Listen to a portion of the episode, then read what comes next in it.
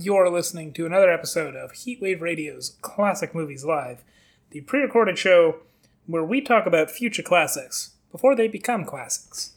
And today is kind of interesting because while it's unclear, I mean, certainly it's always unclear whether or not the movie we're going to talk about will become a classic or not.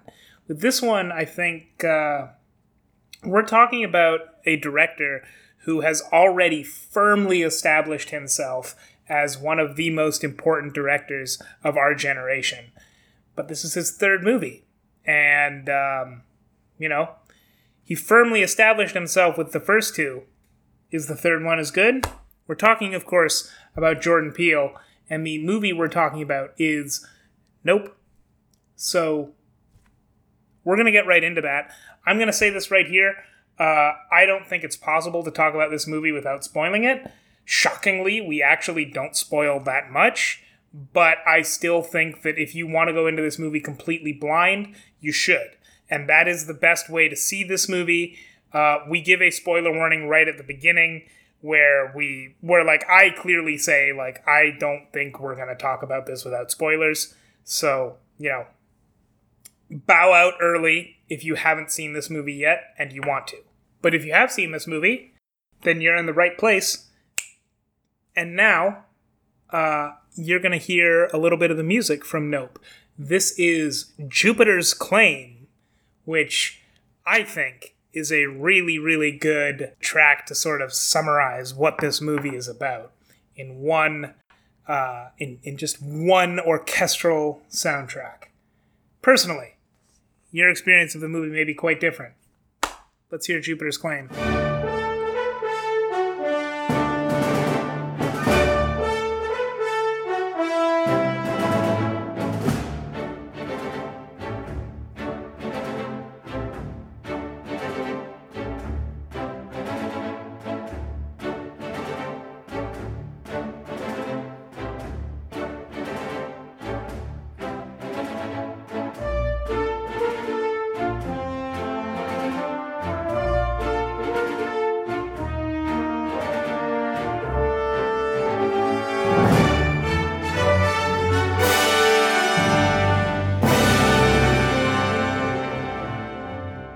Listening to another episode of Heatwave Radio's Classic Movies Live, the pre-recorded show where we have yet to talk about a Jordan Peele movie, but we're going to fix that today. Pierre, if I remember correctly, yeah, it's super weird. It feels like, he only has three movies, and it feels like they've all come out really recently, but Us was, 2 years ago? Maybe three even? Yeah, 2019 summer, I think. Dang. Or April or something like that, yeah.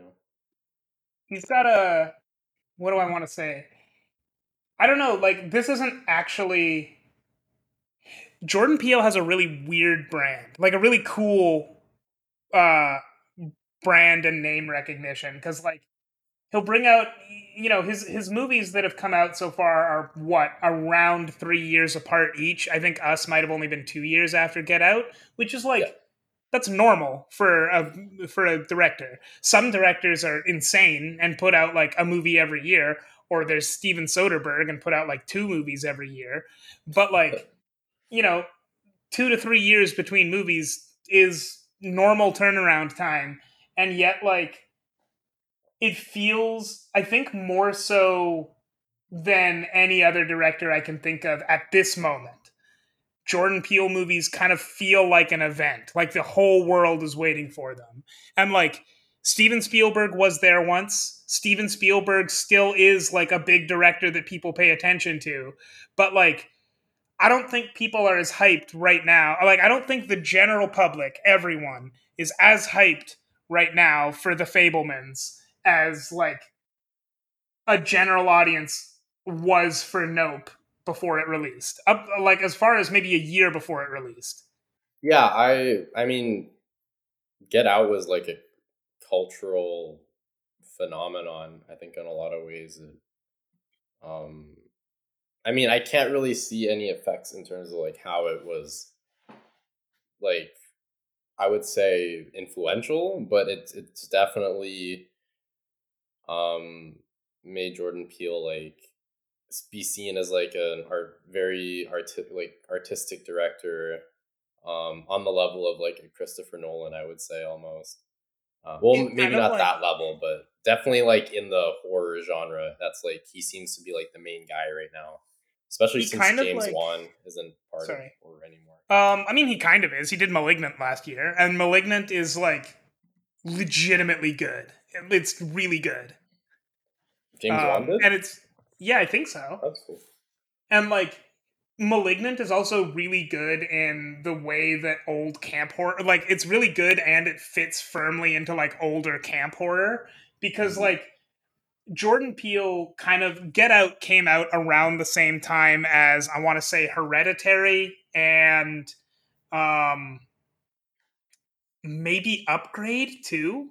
But like all of those movies started coming out around the same time. And right now we just have like, we've got a couple of directors that are really establishing themselves as like the new faces of like a Venn diagram of prestige movies and horror movies, like big, like directors that people who pay attention to indie movies definitely pay attention to.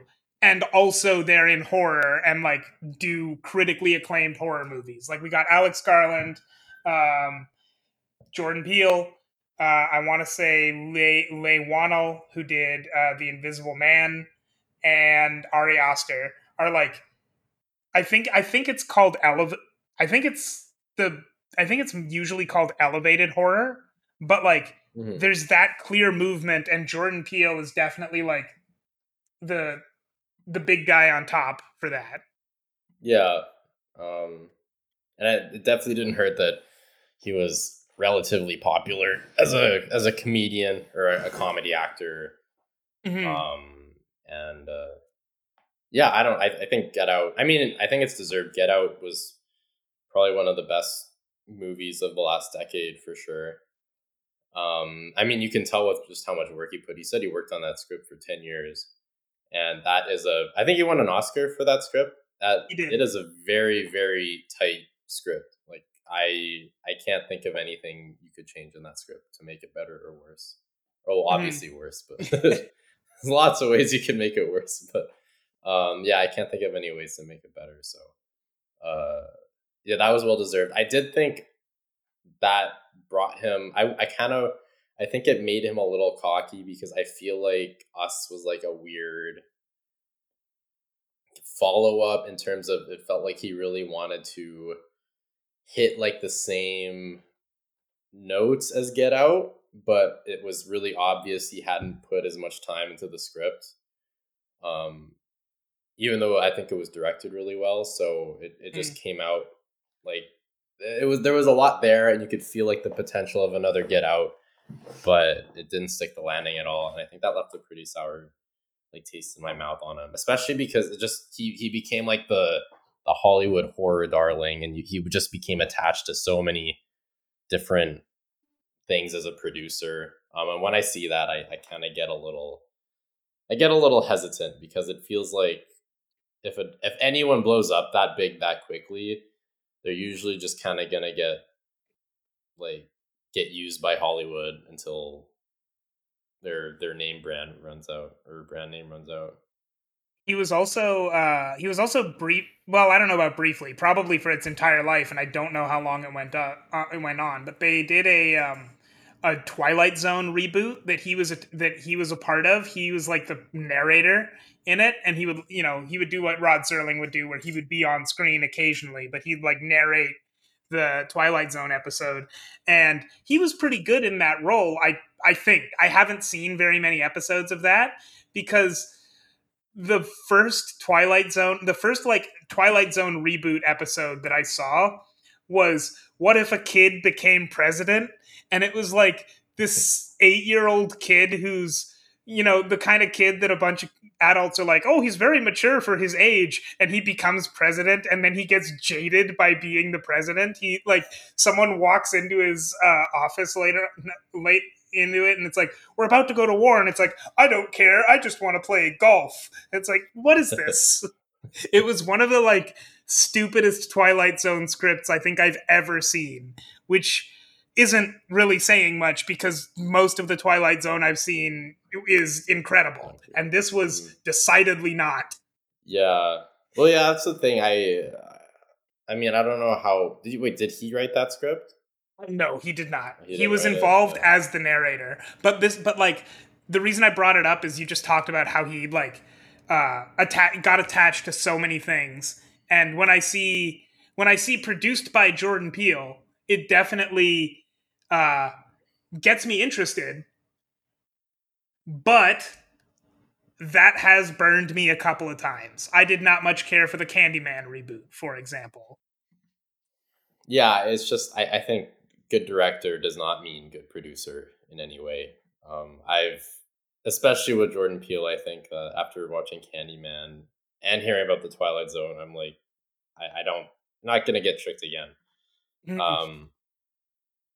But yeah, I guess with his latest, this Nope is only his third film or directed and written film so far, so like he's still like at a very young point in his filmography, like he really just started, so yeah, I was kind of interested to see how he would switch it up again, because I felt like watching the trailer is okay, well the second trailer wasn't that great, but the first trailer was very mysterious and ominous. Mm-hmm. And I thought the name felt refreshing. Honestly, I think that's a big reason why I was like so interested. Like it's a very odd title, but it's kind of meta, like in a self-referential way, which I think is kind of cute. It just feels different. It's also like he's more self-aware. I really like Jordan Peele has he's got some like stylistic. There's some stylistic things that he does that are really cool. Just because like I like it a lot of times when you can recognize like no one else would have made this movie. If someone else made this movie or made a movie with a similar plot and premise, it would be very different. And one of the things that like Jordan Peele does to put his name on movies is every single one of his movies that he's directed so far has no more than 2 words in the title. And it's like, oh, that's interesting. What's that mean? Get Out. Well, now I want to get into my seat and figure out what that means. Us. Is it about us or is it about them, the people on the screen? Let's go find out. Nope. I want to see that actually. Yep. Yeah, that's a good point, though. All the titles are really well done. Also, I will be here all week. So if you want to see more fantastic comedy based on Jordan Peele. Are you saving those or something? I came up with all of those on the spot, which I hope someone is impressed by because I'm pretty sure those were not good jokes. Now that you say, I mean, the title's a big part of what makes a movie good, in my opinion. Mm-hmm. I think it's really important. So I don't know, especially how much, for marketing purposes. Yeah, I was just gonna say, I don't know how much say Jordan Peele has in his marketing, but like, someone is clearly marketing is clearly like taking him under their wing in marketing, because his movies are marketed very differently than like anything else. Yeah, this movie is not. It wasn't marketed the same way as even like Midsommar, and they're both horror movies with like weird plots, or at least like different plots, right? Yeah. Do you want to get into the movie? And I do just want to say, like, if you haven't seen this movie yet and you want to, I think it is impossible to talk about this movie without spoiling it. I actually like listened to a podcast that tried to do just that a couple of days ago, and they did a commendable job, but I think that like I certainly don't trust myself to not spoil this movie. I think that it would be unfortunate to have to talk about this movie without spoilers. So I'm going to put a spoiler warning right here, like literally here, 12 minutes into the episode. If you want to go see Nope, now is your time. Perfect. All right. Cool. Pierre, what's Nope about? Nope is about this guy played by Daniel Kaluuya. I don't remember his name. OJ is a horse ranch owner who uses his horses as or he trains horses to be in films, basically. So if you have a movie with a horse and it's not CGI, this guy would bring in the horse and he'd help get the horse to do what the director wants, mm-hmm. and make sure it's treated properly to avoid collateral damage, I guess. So he lives on a farm. His dad recently passed away about 6 months before the events of the movie. Or I guess it happens in the movie. But yeah. And basically he's really struggling with the fact that his dad passed away. So I think he's looking, and he's not really good at the job of actually bringing the horses to film sets and working with them, with the directors, because he's not really or at least since his dad died, he's not, doesn't seem to be very communicative, not much of a people person, which is where his sister comes in, where him and his sister are trying to figure out what to do with the ranch. I think he wants to sell it, right?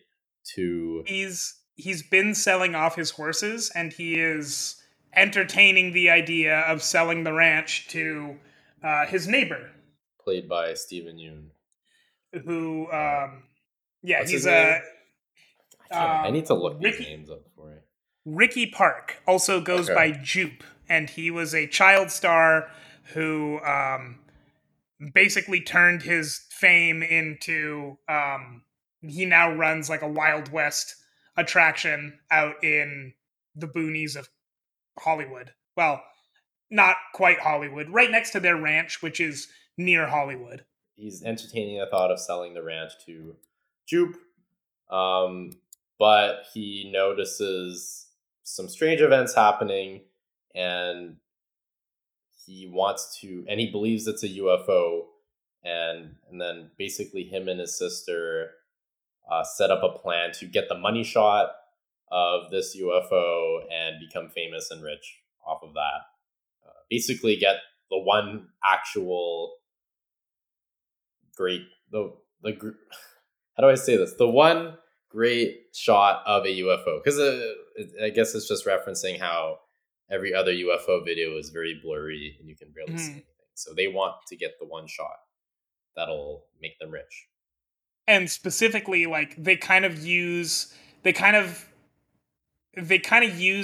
background, having worked in movies, they leverage that to be like, hey, we have the resources to get this great shot. So yeah, that's kind of it. I heard this movie is a lot like a Shyamalan movie, or not a lot, but there's a Shyamalan movie where they're trying to get footage of some kind of UFO too, I think. That might be The Happening. But yeah, I haven't seen it. And knowing Shyamalan, this one's probably seen better in a better light. But it's what did you think? I loved this movie. I really, really liked it.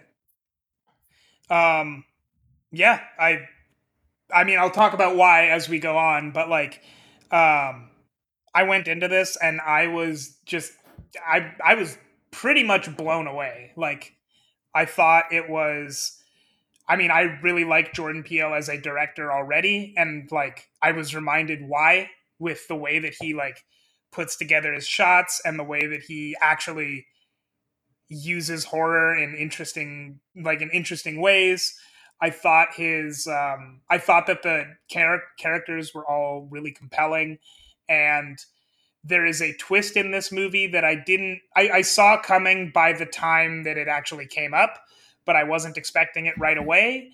And I certainly wasn't expecting what came after that twist in the movie.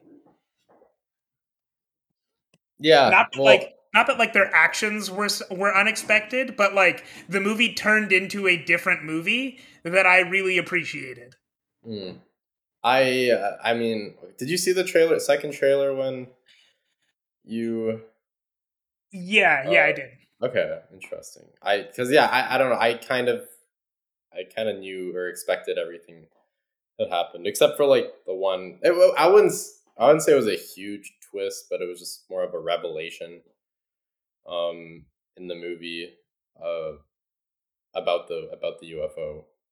Maybe this is still only kind of spoilers, but so like not I'm not gonna like fully spoil the ending of the movie yet, but I mean I guess I can. We already gave a spoiler warning, but like what I'm specifically saying is by the time that the like revelation comes up, I was sort of expecting that. And like, I'd seen the second trailer, so I knew this movie was going to be about them trying to like get that shot. I didn't pay that much attention to the second trailer, so like that was kind of hazy in my memory, but it was still there.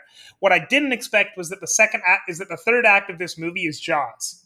That's what I didn't expect. Okay. That's kind of fair. I get that.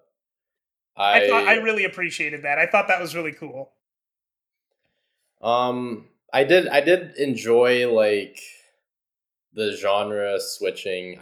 Even though I really kind of missed I think the first trailer was just better than anything the movie showed. To be fair, it's a trailer, but like I think the suspense of not knowing what was happening was a lot more interesting, because I feel like there's more to this movie that meets the eye, but it's also a lot more straightforward than you might believe going into it. It's like you said, it ends basically kind of like Jaws, which in some ways is cool because it's kind of a genre shift, but it's also kind of like we've seen this kind of ending. Like we usually know how this ends, right? This isn't the first time we've seen an ending like this. So, It ends a little more... no, never mind. I was going to say it ends a little more hopeful than Jaws, but Jaws actually ends on a really nice note too. So, like, not that much more hopeful than Jaws. Yeah, it reminded me a lot, honestly, of 10 Cloverfield Lane. Have you seen that movie? Yes. Yeah, where you kind of have this mostly suspenseful movie, and then like the last act, well I guess in that movie it was more like the last 10 minutes, but like it becomes more of a almost like a blockbuster action type movie where the heroes, it just feels like it struggles with my suspension of belief, if that makes sense, where we're introduced to these characters and we're expecting, because I feel like you write in a horror movie, you write the characters in a certain way, which is like a lot more believable and vulnerable, if that makes sense. And then to toss them into like an action blockbuster can feel like a little weird. Like I don't know how much this is spoiling, but like I think what's her name? Oh man, the sister M. Yeah. I thought the idea of M finding a way to fight the UFO at the end felt a little like too easy, if that makes sense. I mean, it was set up in a way that I thought was okay though, because like, there's bits and pieces of it, but like at the very end, she still kind of gets her shot because she remembers, like their non-electric camera ends up not being an option anymore. So she still gets the photo that she's looking for by remembering that the Wild West theme park next door has a wishing well that has a non-electric camera. If you like put in 25 cents and crank the wheel, which I thought was a nice little callback. I like that. Yeah, that was really interesting, because that felt like just a comedic moment. Like I never thought that was going to. The best type of Chekhov's like gun is the one that you don't know is actually setting up something, which I really like. Yeah. that was cool. But yeah, I thought it was I thought it was a very well done blockbuster movie, but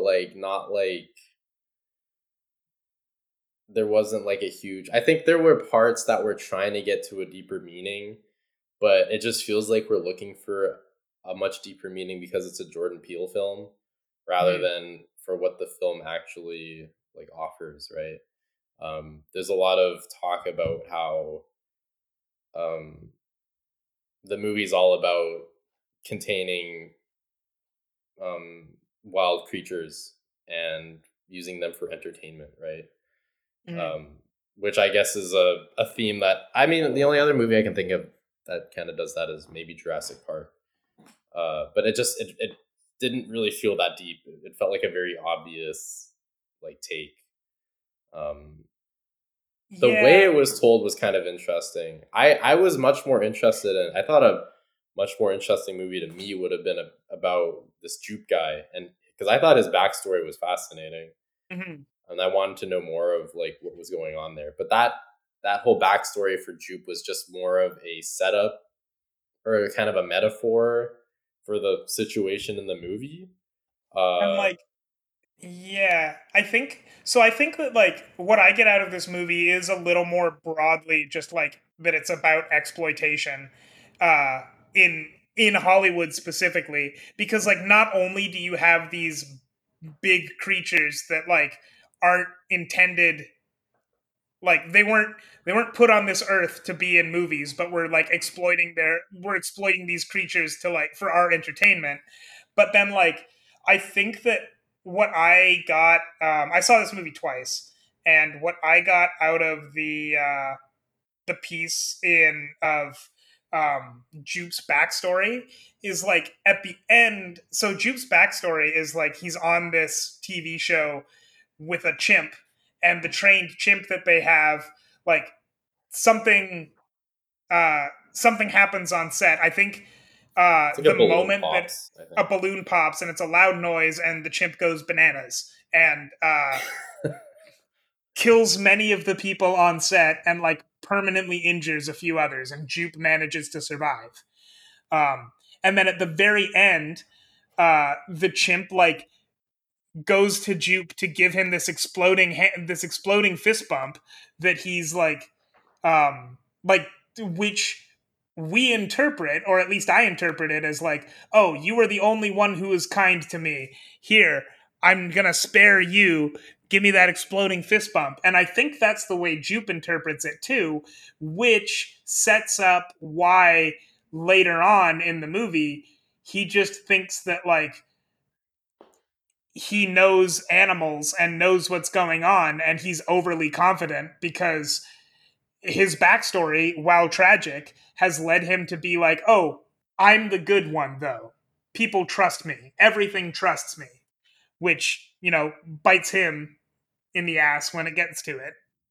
Well, sort of. I didn't feel like he did anything wrong though, if that makes sense. Yeah. It was just it was more the UFO got pissed because of what OJ and M were doing to it, and Jupe suffered the consequences. But it wasn't Jupe got, Jupe kind of got cocky, but also his system was working, if that makes sense, from what I could say. Yeah. Well, I think, at least to me, and this probably is not going to end up being a very satisfying answer to most people, but at least to me, the reason I still like that is it doesn't paint Jupe in a bad light at all, because it's I don't know, I think he's overly cocky and I don't love him as a character, or I like him as a character. I don't think I would love his character as a person, but it doesn't matter. The part that backstory adds to him is, yes, that cockiness, but I think that it's more a fake out for us as the audience, because it's well, this is how we're interpreting this chimp's actions. And so this is how he's interpreting this other animal's actions. And we don't know how a chimp thinks. We don't know how space aliens think. We actually have no idea what to expect from these creatures, and therefore, like, who are we to decide we're doing the right thing? He's not doing the wrong thing. It's just we don't know what the right thing is because we're exploiting something we don't understand. Yeah. Which I think is kind of a cool message. I think that, like, I don't know. I totally understand that, like, that's not necessarily a satisfying message in this movie, if that were to be the message you take from it. No, I think the message is fine. It's just, like, I don't really see why it was so important to get that across. Like, I really wish they gave Jupe more screen time to flesh him out. Because, again, I think he was definitely the most interesting character. I'm surprised, like, he should have been, like one of the leads, if not, like, the star of this movie, because I thought he had a much more compelling backstory and motivation for doing what he did. I never really got behind the characters of OJ and M, or even the other two. I gotta look at their names too. But they're joined by two other people, Angel One Torres, Antlers, and Antlers, yeah, Antlers, a renowned cinematographer. They both kind of join in, and I don't really buy into them either. They mostly just feel like they're there because they serve a utility purpose, but their characters don't really have any, like, interesting reasons to want to do what they're doing. Like, that whole group was just more like... Actually, the cinematographer was the most interesting one, Antlers, because I liked his motivation of he didn't care about the money or the fame. He just seemed like a very old, bored cinematographer that really wanted to challenge himself one more time and get the shot of a lifetime, right? Mm-hmm. That was interesting because he had, like, an ulterior motive, whereas M and OJ were just into it because they wanted money, and you could argue it's to find closure with their dad's death, but I don't feel like there was enough reflection on that to really I don't know that. What I got from OJ's motivation is he had something that was eating his horses and he wanted to get rid of it. Like, he was just sort of, there's obviously what you're saying too, but, like, I sort of got from OJ and M that they had basically fallen into this thing, and, like, M was ready to exploit, to, like, use this situation to get ahead. OJ was ready to help her in doing that, but more he was like, you know, this thing is going to eat my horses if I don't deal with it. Yeah. I don't know. Well, OJ was like very... Daniel Kaluuya in this played OJ's really well, but, like, OJ's character is that he's depressed and doesn't really want to do anything. Yeah, exactly. Time. Yeah. I thought it was really well performed. I couldn't really buy into. I just needed more. I needed more backstory to make up for him being so depressed. Or maybe even seen him in a more, like, before his dad's death, maybe he's a lot more fun and active, and then he's a completely changed man after his dad died, like that, right? Mm-hmm. But we don't get any time with him before Keith David bit the dust. Poor Keith David. I was so excited to see him, and then he died in, like, 20 seconds. So he only really has, like, a minute of screen time. Mm-hmm. So yeah, I thought it was, like, I thought all the acting was pretty well done. I just didn't, the main group, I just didn't buy into the characters at all. Mm-hmm. It was unfortunate. Can we? I want to talk about you said you loved the look of this film. It's the cinematography is done by Hoyte van Hoytema. Van Hoytema, yeah. I saw that.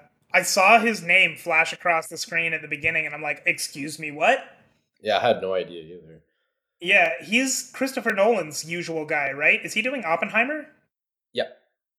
Dang. He's done a lot of pretty. All of his films look amazing. I think he's the best cinematographer. Well, him or like Roger Deakins. I mean, that's a very unfair comparison. But this is, I don't know. This is me being like, this is probably more a coincidence than anything. But like, I was thinking, I saw Hoyte van Hoytema, and then I saw Antlers Holst. And I'm like, both of these people have weird names and are cinematographers. Do you think Antlers Holst is based on Hoyte van Hoytema? I'm like, I don't know. Probably not. We'll see. But like, I think it would be really cool if Antlers Holst is just like a self-insert for Hoyte van Hoytema. Or I guess Jordan Peele's insert for Hoyte van Hoytema. I mean, they're both certainly great. Yeah, just looking at it, I can't believe, like, say what you want about these movies. You don't have to like them, but Her, Interstellar, Spectre, Dunkirk, Ad Astra, Tenet, Nope, all look amazing to me. So yeah. And he did not slack in this film. I thought he was a very big part of what made, because I think this didn't have to be so visually pleasing to look at, if that makes sense. Like they were on a ranch, right? Like it was a very basic location, but I mean, maybe it's because I knew he was doing the cinematography, but he's just so good at like lighting, and like the small details. And some of those shots were really beautiful to look at. Yeah. And like, I don't know how much of this is Hoyte and how much of it is Jordan, but both of them are at fault for this. There's so many shots in this that are just really interesting. Like they're just so cool to look at, not just because they're beautiful, but because of the way that they're like laid out. I just constantly think of the opening shot of this movie where you see, this is why I say I don't know how much is, you know, attributable to each of them, where you see like perfectly centered in the frame is like a girl's shoe standing directly up, like straight up like that. Mm-hmm. And like, okay, I suppose that like that has something to do with the direction as well as the cinematography, but it's just such a like that shot lives rent free in my brain, and I saw this the first time weeks ago. Yeah. Well, not that many weeks, but still. It's been like 2 weeks, but yeah.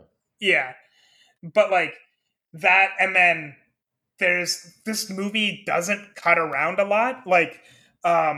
This is no shade to Michael Bay at all, but like if you think about, like I remember hearing somewhere Michael Bay's average shot length is like 20 frames or something. I don't think it's quite that. It's probably like 2 seconds, but like very quick shots all around. This movie, like if a shot needs some time or if a scene needs some time to get the point across, it just sits there. It's like, we're going to show you this now. Yeah, it's really patient. Mm-hmm. Which is really good. I think that's one thing that Jordan Peele does well, because I think this is probably his most patient movie. But like even in Get Out and Us as well, like if he needs time to set up something so that he can like make it hit harder, he'll use that time. And here, like he has, I don't think Hoyte van Hoytema did Get Out or Us, did he? No. Okay. And like, Hoyte van Hoytema is definitely totally on board with that, and I think that that's why, at least visually, I think there. I have to rewatch the other two Jordan Peele movies because I haven't seen them in a while. But visually, I think this is probably my favorite of the three. That's fair. I think I remember Us being really cool to look at, but all of them look really good. But all of them look really good in different ways. Yeah, because I remember exactly. Get Out was like really psychedelic. Like it's kind of weird to describe it like that because it's not like an acid trip the whole time. But like there's a nightmare sequence in Get Out, which I don't think is actually a nightmare. I think it's actually happening in the context of the movie, but it is insane. Mm-hmm. Yeah, and like I haven't seen that movie in years, but I still remember that sequence. I remember that. Yeah, it's like a very iconic scene. Mm-hmm. Yeah, so yeah, this movie looked great. I thought all the acting was pretty good. I think the script could have been done over a few times. I don't think it holds up that well. I think like like, to me, I get more out of this script. Like, I get more out of the script the more times I see it. So I've seen it twice, and I got more out of it the second time. And, like, I think that will continue to be the case. But at the same time, I don't feel like... I feel like there is stuff there that I've missed because it's just there's just another layer. But a lot of the stuff that I missed the first time around is less because there's more to unpack there and more because, like, some of the parts of the script just don't fit together as well as they should. The thing that I'm constantly coming back to is that flashback sequence, which on my second watch, I really, really liked. And on my third, I'm sure I will like it just as much or better. But on my first watch, I was like, I like this sequence, but I don't understand what it has to do with the rest of the movie. And it's not... And, like, I pieced that together, but I don't think that was communicated through the script. And actually, I'm not even sure if the script... I don't personally think the script effectively communicates what the point of that flashback is, if there is one. Oh, I don't, yeah, like... Yeah. They don't. I just... Like, yeah, I wish they communicated that more, but I also just wish there was more, like, it's basically the same scenario, but, like, in a smaller, like, a sample size, you know? Mm-hmm. It doesn't really, like, add much. I think, you could easily cut that scene out. I think it's, like, maybe the best scene in the movie, honestly. Yeah. I think it's the most haunting, by far the most haunting part of it, ironically, even though it's kind of a side plot. Mm-hmm. And I wish that, like, again, I kind of wish that section of the movie was more important, or maybe even, like, was the movie, because that scene was very disturbing, I'm not gonna lie. Mm-hmm. Because I just think, like, especially with the juxtaposition of the scenario. And even, like, I feel like I've seen so many movies with chimpanzees, and they're also, like, they're all really cutesy movies, right? So to see something like that turn around on its head was really crazy. Yeah. I think, like, yeah. Oh, I was just going to say, so, like, I think that's kind of what I'm trying to get at is you could cut those scenes out and it wouldn't change the movie. And it would change a lot of things about the movie, but it wouldn't change the main plot significantly. Like, you could still have this movie without those scenes. And, like, I don't want that. I like every part of this movie. And I think, and if I were like a producer and, like, trying to give Jordan Peele notes, I don't think I would change any of the major beats of this movie. I like all of them. I just think, like you're saying, or like you kind of mentioned earlier, it could use another pass or two, like one or two more passes to, like, make everything, just to tighten up the script in a few places and tighten up, like, the plotting and the story, and it would be perfect. Like, it's close to there. All of the scenes are right. It's just they're not. It's like it feels loose and it needs to be tight. Yeah, it felt like the same thing with Us, where I think there's like a lot of moments in Us that are, like, amazing in their own right, but when you put them together, the overall feel of it doesn't really add up. And I think Get Out's still the only one where I think all the moments make sense or are great, and it's also very cohesive, and it makes sense because that's the one he's spend by far the most time on. So I just wish you'd take a little more time. But yeah, like the moments I love, I think, were amazing, where, like, there was the one scene where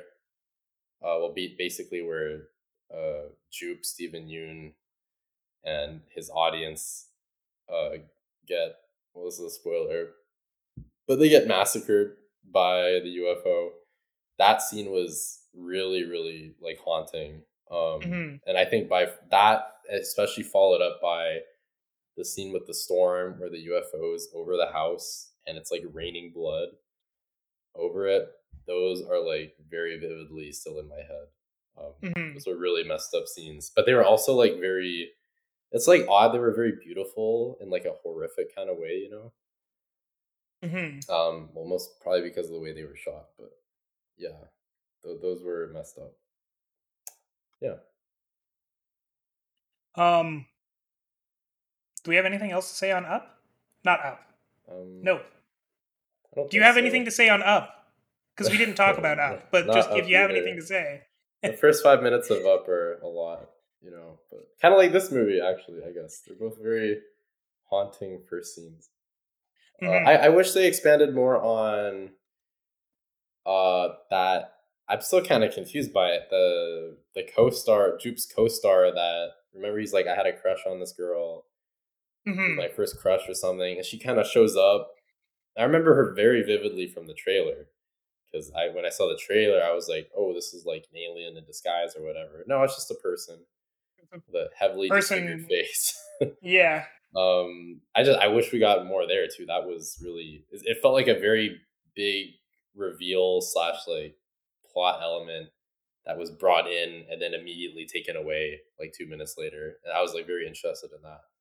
Maybe the weirdest part of this, the more I'm thinking about this, I wonder if this is maybe the biggest problem with, the more I hear us talk about it, the more I'm thinking this might be the biggest problem with the movie, is Jupe is a very clearly well-developed character and a well-acted character who just somehow does not get enough of his story in the movie. Because, like, there's so much there. He's got that entire backstory. The last time we see him in flashbacks is as a kid. We have no idea what happened in the 24 years since. And his co-star comes up very, very briefly, but she's still around. Like, I don't want to see a Jupe origin story, but there's more there. Like, I think that's when I'm talking about the flashback too. That's what's missing, is the connective tissue between the flashback and like current day.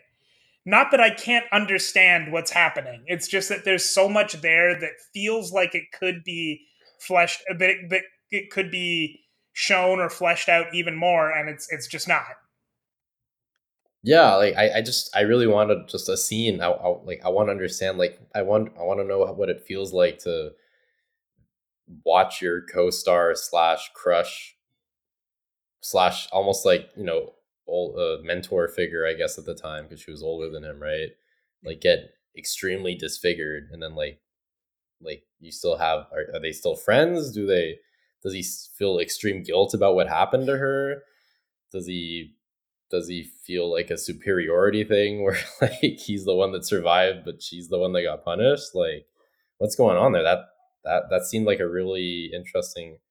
Like, I much would have rather had another scene of that than, like, another scene of, I don't know, like, the cinematographer grunting words that I don't understand. And, like, no, I loved the scenes of the cinematographer grunting words I didn't understand.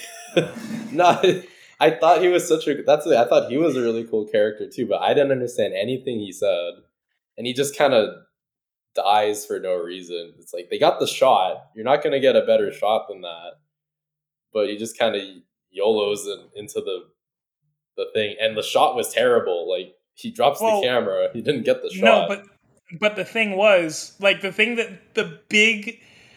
I kind of thought it was a little funny. Like, they get the shot, they're ready to pack up, and he's like, it's about to be golden hour. Yeah, he's like, I can get a better shot. And then for some reason, no, you can't, dude.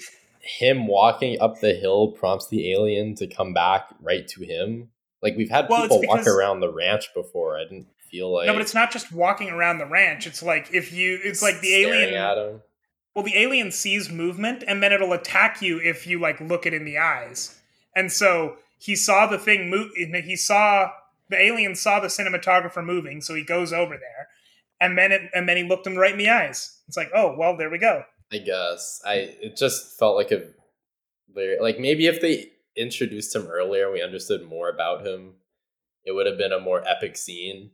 But he just kind of came into the third act, and we didn't really get much from him. And the stuff we did, I didn't understand it. Maybe that's my fault. I don't know, but I couldn't hear it. That's the same thing with Daniel Kaluuya's character. I couldn't hear anything both of them were saying. Daniel Kaluuya's character said, "Nope." That's most of what his dialogue was. I really like those scenes. And I was like, I did the Leonardo DiCaprio meme thing where he's like, hey, he said the thing. I thought those worked. See, that was a good thing.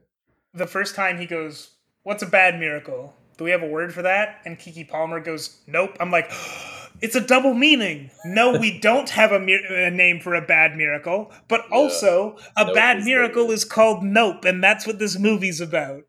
Yeah. It's deep. Very much so.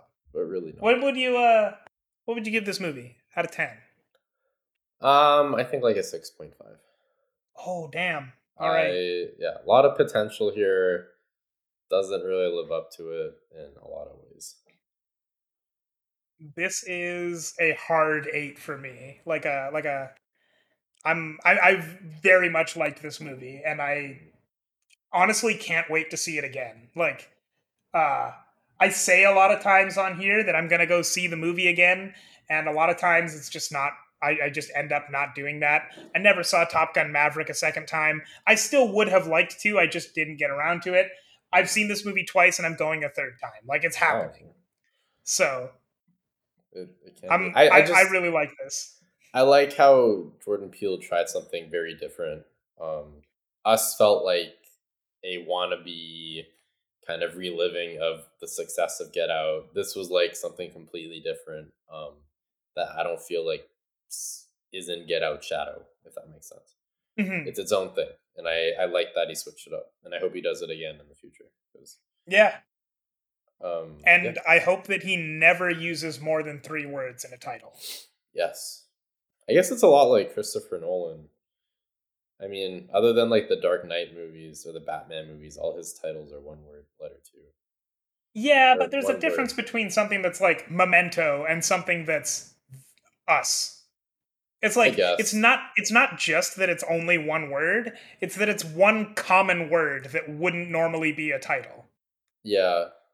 No one's going to say Memento. We're not waiting for someone to say Memento in the movie Memento. So. Yeah, exactly.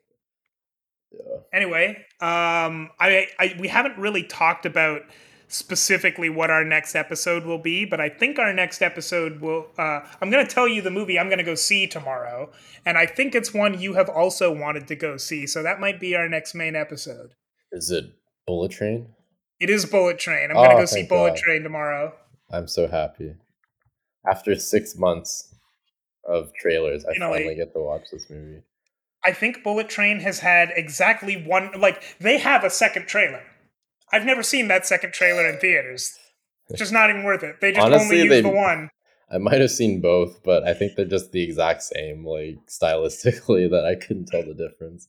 Honestly, it might not even be stylistically. It might have 2 trailers that, at a certain point, just start using the same shots. The opening 5 seconds of the trailer are different, and then it's just the rest of the same trailer. It has some good shots. I love...